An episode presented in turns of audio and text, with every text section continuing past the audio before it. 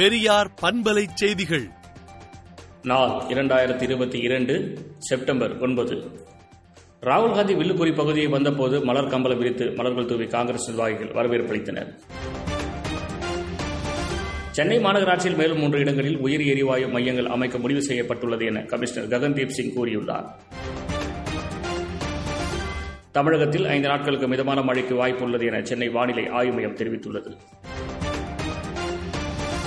சசிகலாவுடனான சந்திப்பு யதார்த்தமானது என்றும் அரசியல் ரீதியாக சந்திக்கவில்லை என்றும் ஓபிஎஸ் ஆதரவாளர் வைத்திலிங்கம் தெரிவித்துள்ளார். நீட் தேர்வில் அரசு பள்ளி மாணவர்களில் எண்பது சதவீதத்தினர் தோல்வியடைந்திருப்பது வேதனை அளிக்கிறது என அன்புமணி ராமதாஸ் கூறியுள்ளார்.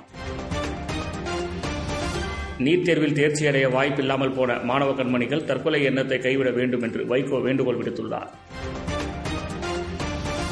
ஐம்பது சதவீத இடங்களில் சேர்க்கப்படும் மாணவர்களிடம் அரசு கல்லூரி மாணவர்களிடம் வசூலிக்கும் கட்டணமே வசூலிக்க வேண்டும் என்ற உத்தரவை மறு ஆய்வு செய்ய தேசிய மருத்துவ ஆணையத்திற்கு சென்னை உயர்நீதிமன்றம் உத்தரவிட்டுள்ளது. சட்டவிரோத கடன் செயலிகளை ஒடுக்க மத்திய அரசு முடிவு செய்துள்ளது. மேலும் ரிசர்வ் வங்கியால் அனுமதிக்கப்படும் கடன் செயலிகள் மட்டுமே இனி ஆப் ஸ்டோரில் இருக்க அனுமதிக்கப்படும் என தெரிவிக்கப்பட்டுள்ளது. இந்தியா சீனா இடையே பேச்சுவார்த்தையில் எடுக்கப்பட்ட முடிவின்படி பனிரெண்டாம் தேதியுடன் படைகள் வாபஸ் பெறுவதற்கான நடவடிக்கைகள் தொடங்கப்பட்டுள்ளன. இங்கிலாந்து மகாராணி இரண்டாம் எலிசபெத் மறைவிற்கு மரியாதை செலுத்தும் வகையில் நாளை மறுநாள் அரசு முறை தூக்கம் அனுசரிக்கப்படும் என மத்திய அரசு அறிவித்துள்ளது. இலங்கை மந்திரி சபை விரிவாக்கம் செய்யப்பட்டுள்ளது. புதிதாக முப்பத்தேழு பேர் இணை மந்திரிகளாக பொறுப்பேற்றுள்ளனர்.